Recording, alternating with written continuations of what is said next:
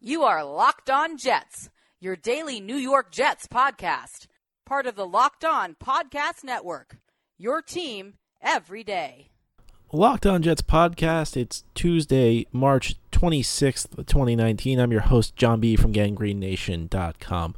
Great to have you with us today. Um, following up on yesterday's show where we talked about some of my ideas for changes the NFL could make, we got an email from a listener named Charlie um, who has a, a what I think is a pretty interesting idea. Um, he said that after so many years of watching the, the, Jets, I have too frequently had the internal struggle of wanting them to lose games for draft picks, although I usually end up rooting for them to win. I understand the league wants to help the weaker teams compete, but the result is often f- for better. Uh, the result is often better for teams to lose games, especially at the end of the season, when it could mean the difference between the number one and number four pick, for example, and there's a franchise quarterback at the top of the draft. What would you think about helping weaker teams by giving them added cap space, but giving the number one pick to the best team to miss the playoffs? Second best team to miss gets the number two until the worst team at tw- is at 20, with 21 going to one of the first round losers. I don't see anyone tanking then for a little more cap room, and without huge jumps, teams won't see a world of difference between the worst and being second worst. Whereas it would, would, could give great, great meaning to some Week 17 games and even the bottom dwellers would play hard to win, perhaps some years to get ahead of their opponent to land the franchise quarterback. Your thoughts? Um, I don't know that I do it all the way. I mean, I, I don't know that I, totally like do it in reverse order, but I, I kind of like that. I mean, I need to think about it a little more. I need to to, to kind of really think through through all the details, but I, I kind of like the idea of giving the number one pick to a team that you know the team that just missed the playoffs. I don't know that I'd go much further than that. I don't think I'd go all the way from like reverse order, but I mean I don't mind that idea. Like giving maybe the number one pick and then then maybe going with the worst team. I like the I, I like the idea of disincentivizing tanking, you know, and I mean, I don't think the, the players or coaches tank, but I think there are definitely teams that put weak teams out on the field, and that seems to be growing with the idea that they're going to maximize their draft pick. So maybe that would be one way to disincentivize teams from doing it. And also, just like, I mean, I, I agree with the NFL's general idea that uh, you don't want, you know, you, you want to help the weak teams get better. But at the same time, I mean, we come there comes to a point. I mean, how many teams are constantly picking in the top five, top ten? At some point, you know, you're kind of rewarding these teams for being incompetent. So I kind of like the idea of disincentivizing that. I mean, I need to think, th- think this through. I'm not trying to go with that proposal in particular, Charlie, but I kind of like the general idea. I like the general gist of, of that. I think it's kind of creative thinking. So you know, we'll think about we'll maybe put that one away for a little while and come back to it at a later date. But I, in general, I think it's an interesting idea. Um, and anyway, in some Jets news, a couple free agents signed, a couple guys from last year's team are coming back. You have the tight end Neal Sterling and the uh, edge guy Brandon Copeland who are low impact. I mean, that's what you get this time of year. This time of year, it's low impact guys. I would expect them both to be pretty low impact guys. Um, in Sterling's case, I mean, I think that Sterling's a bit of an interesting signing just from the standpoint the Jets don't really have a lot behind Chris Herndon right now. And if you go all the way back to training camp, it's easy, to forget that heading into week one, Sterling was the number one guy on the, on the depth chart over Herndon. Now, that doesn't mean he's better than Herndon is today because the Chris Herndon of August, September is not as good as the Chris Herndon uh, was not as good as the Chris Herndon of December at the end of the season. Chris Herndon got better during the years, and Sterling. I mean, I, I, was not that impressed by him from what I saw. The you know he played about a quarter of the year. He suffered was dealing with ankle injuries, was dealing with a head injury, you know, concussion, but. I was not that impressed with what I saw, but when you think about what else, just don't have much else, at the position, so not a terrible guy to bring back. And Copeland, uh, he had five sacks last year and he had zero. He had half a sack entering the season on his career. So you know he, he went from half a sack in his career to five and a half sacks. So I guess there's that. I mean I don't think he really does much to move the needle as an edge rusher. I think that he's a guy who you know just he's he's a guy who just is coming off a career year, and his career year wasn't even that great. So I mean I guess maybe he's better than maybe he's marginally better than what the Jets have. I don't think he's really going to move the needle much on the team, though. I think that, I mean, I, am not even sure I love Copeland as a as a situational guy. I don't have a problem bringing him to camp, though. I mean, I will say that as I, I don't think it's a big issue uh, bringing him to training camp. But I mean, I think if he's a guy who's playing any sort of meaningful role, probably doesn't speak well to what the Jets are doing at the edge position this year. So I'm hoping you know he gets I hope, hoping first of all the Jets bring in some some pass some pass rushing help and maybe draft some guys and maybe have enough young guys with talent that you knock a guy like uh, Copeland off the roster. And I mean, the other thing is you'd say the same thing about Sterling. I mean, I think the best case scenario for both of these guys is that they probably get knocked off the roster. Um, you know, these are guys who, I mean, look, it's not a, not really a big issue bringing either of these guys back, but these are not guys I would really bank on. I would not bet any money on these guys really contributing much to the team this year. Um, now, on today's show, what I want to do is I want to start taking stock of what the Jets have at the moment. Um, you know, we're heading into draft season. We're kind of through free agency. So I want to take stock at look position by position today. Uh, you know, last week we took we, we took a look at some of the areas that were improved, some of the areas that still need improvement. Where are the Jets right now? So on today's show, we're going to focus. We're going to keep our focus on the offensive side of the football, and we'll go through again. We'll go through all the positions on offense, and the way I'm going to judge these is uh, there will be three different ways I could judge them. I'll, give, we'll go through one of three options on, on, on at every position. We'll talk about I feel good about this I can live with this, or this position needs work. And we're going to do that for the starters. And then I'm also going to talk about depth because it's not just about your starters, it's about your quality of your backups. And when it comes to depth, it's just going to be two. It's either going to be I can live with this or this needs work because nobody's really, I mean, no backups are really that good. Otherwise, they'd be backups. I mean, with very with very rare exceptions. Sometimes a team just you know makes the right moves or they you know, they they draft the right guy or something like that. But most instances you're not really talking about great players as your uh, as your backups. You're looking at you're looking more at guys. Can they hold the fort? So is this a guy I can live with if you know somebody else gets banged up and uh, somebody else needs to step up? So th- those will be our ratings. We'll we'll say you know something, and I'm not going to use the exact. Phrase, I like this. I can live with this, or this needs work. That's the, that's what I'll rate them on. Those will be my three ratings as we move forward here on the Locked On Jets podcast on this Tuesday. Locked On Jets podcast. Today we're kind of taking stock as we turn our attention toward draft season, um, the free agency period is really winding down. It's winding down so much that the Jets are now signing guys like uh, Neal Sterling and Brandon Copeland as they did yesterday. So go position by position. We'll start at the most important position on the field. That's the quarterback position. And look, it's a projection. We know he's in year two. We know year one had some up and down moments. It ended it ended on a high note. You know, a very good final month of the season for Sam Darnold. There were some uneven moments before then, as you would expect with any rookie, but I'm gonna go with I'm good with what the Jets have. I like what the Jets have at the quarterback position with Darnold. Now, part of that, a lot of that is a projection. A lot of that, I mean, I do really like this quarterback as a prospect. I think he could make a big. I think he'll make a big difference for this team in the years to come. Um, and he better because the Jets have so much invested in him that if they don't, I mean, pretty much the future of the franchise, the next, you know, maybe half decade of the franchise at least is invested and if it goes right we're talking over next over the next decade of the franchise is invested in him. Um, so you know he better be a difference maker but you know he's a guy who's shown that even in the, the short time he's played he's shown flashes where he can step up and flashes where he can uh, elevate the team. I mean the, i go back to the two games for me even more so than the comeback win against buffalo uh, week 14. It actually the two losses that followed it the week 15 loss to Houston, the week 16 loss to Green Bay, where I, I go back to that. He played really well in those games, and there were not many other Jets on offense who played that well. The Jets were moving the ball pretty much because Sam Darnold was lifting the team on his back. And we know that he's got the ability to do that. And look, I think if you went in last year expecting Sam Darnold to play at a you know an all pro level, a Pro Bowl level, well, I guess Pro Bowl for quarterbacks not that impressive these days, but you're expecting Sam Darnold to be great all year. I mean, that was too much to ask. I think your expectations were, were unrealistic. I think year two, you're hoping for more. You're hoping for more consistency.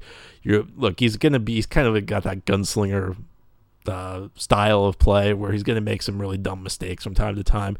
You hope that they don't come as frequently though. You hope he, he learns a little bit better how to pick his. They're gonna happen here or there, but you hope that they happen less with less frequency.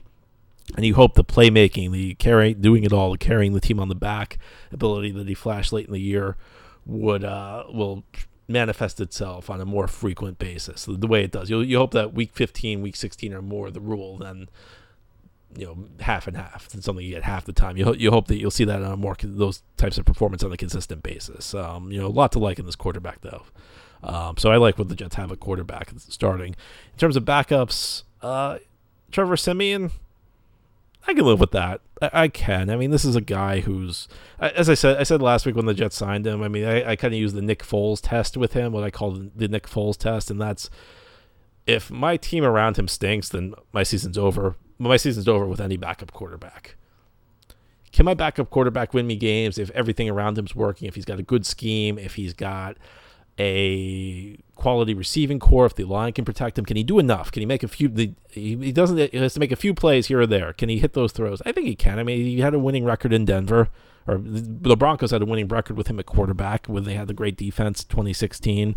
They missed the playoffs, a bit of a disappointing year off a Super Bowl, but I mean, he didn't prevent that team from winning a, a bunch of games that year. I mean, he may not have been good enough to carry the team to a champ to another championship, but I mean, it's not like that team suffered that year in Denver with him at quarterback. So, I mean, that's the threshold for quality backup quarterback is very low. And I think Siemian hits it, so I can live with him at quarterback. Let's move to running back, uh, and this one's a pretty obvious one. Le'Veon Bell, I think you got to be happy with. Uh, you know, we don't know. You know, any player could regress. A Bell comes in with some question marks. He comes in with some baggage, but look, Le'Veon Bell's one of the best backs in the NFL no doubt about. No, there's just no question about it. What he's going to add to this team as a runner, what he's going to add to this team as a receiver, or what he should add to this team in these areas. I mean, I don't think there, there's really a lot of analysis required when you're talking about Le'Veon Bell. Whether you should be happy, whether you should feel good about the Jets at the running back position. This is an elite player. It's one of the best backs in the league at his position. I think the Jets are pretty good there. I'm going to go out on a limb and say the Jets are pretty good at the running back position. So I, I feel good about that. Now backups boy, that needs some work. Uh, they don't have much. But now the good thing is Bell's a three down back. Jets are paying him so much that he's going to see the bulk. He's not going to come off the. He's only going to. I think he's only going to come off the field when he's tired. He's got the skill set to stay on the field because of his receiving ability. You can keep him on in passing downs, and that's a good thing. He's only coming off the field when he's tired because I don't love what the Jets have behind him. You look at McGuire, you look at Can. I liked Elijah McGuire more heading into last year than I ended up liking him at the end of the year. Not productive really when he got he, now he suffered the injury in training camp, but not that productive down the stretch. Um, and well, the line was not good, but I mean McGuire McGuire's uh, stat line last year was borderline. He shouldn't be in the NFL if he can't improve on that. A borderline guy who's not going to be in the league for very long if he doesn't improve on that. Just uh, he really, I, I was not, I did not love the way he run, he ran the ball the end of last year. Cannon, who knows what you have in him. And uh, so, I mean, I look at this running back position great at the top, and look, it's good. It's good that it's great at the top because this means that the backups matter less. This is not going to be a situation, your typical NFL situation these days, where you're splitting carries, where you know, you're keeping your guy. You know, you're uh, you got a guy who's going to come off the field frequently. You have guys with different styles depending on the game situation. This is a situation where the starter is going to be on the field an awful lot for the Jets. This is one of the rare three down backs who remains in the NFL. But behind him, I don't love what the Jets have. I mean, I got to be honest with you. I think that I was really McGuire was one of the more disappointing players to me because I liked him a lot more heading into the year than I ended up liking him by the end of the year. Just not just did not do a good enough job down the stretch for them. Right now, he's your number two back. And look, I'm going to say this: I don't think it would be the worst thing in the world if not, maybe not. I don't know. There's a guy around one, certainly not with the third overall pick. But just get a little deeper into this draft. I don't think it's the worst thing in the world if they try and find a back. Um, not even even if he's not splitting carries with Bell, but a guy maybe say a guy with receiving skills. Then you can start getting creative with your packages. Play two backs on the field at the same time. That that interests me a little bit. So I think that that's something I may. I'm not saying that this is my first choice, but I would not object to it if you know where you're drafting matches up with the, the right prospect. Um, yeah, not much behind Bell though. You know, it's a pretty clear split there. Feel really good about the starter. Feel really not good about the backups. Locked on Jets podcast, kind of taking stock of the offense today, position by position. We've talked quarterbacks, we've talked running backs. And let's talk wide receiver. And uh, the wide receiver position, it's very much a situation where, I mean, I can live with what they got. Uh, that's about as much as I can say. I think the, the, Jets have three credible NFL players at the wide receiver position in Robbie Anderson, in Quincy Enunwa, in Jamison Crowder but you don't really have a, a great receiver. I mean, uh, what you have, you, you don't have a guy who's had a thousand yard season. You have you have guys who have specialties. Crowder's a guy who works in the slot, who's going to be effective out of the slot. You have Robbie, who's the deep threat. You have uh, Enunwa, who's kind of the move it all, do it all guy, guy who's good with the ball in his hands, kind of a hybrid type player.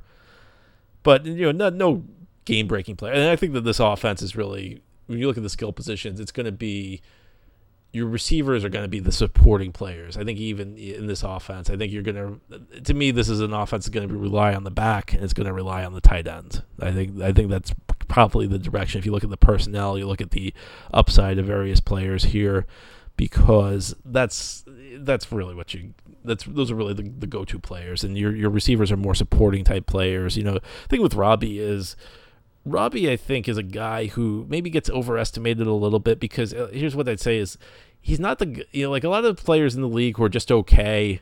They'll they'll be okay for 16 games, whereas Robbie looks like a number one like a little more than a quarter of this. Let's say we'll say a little more than a quarter of the games every year. He looks like a number one receiver because when he hits, he hits big.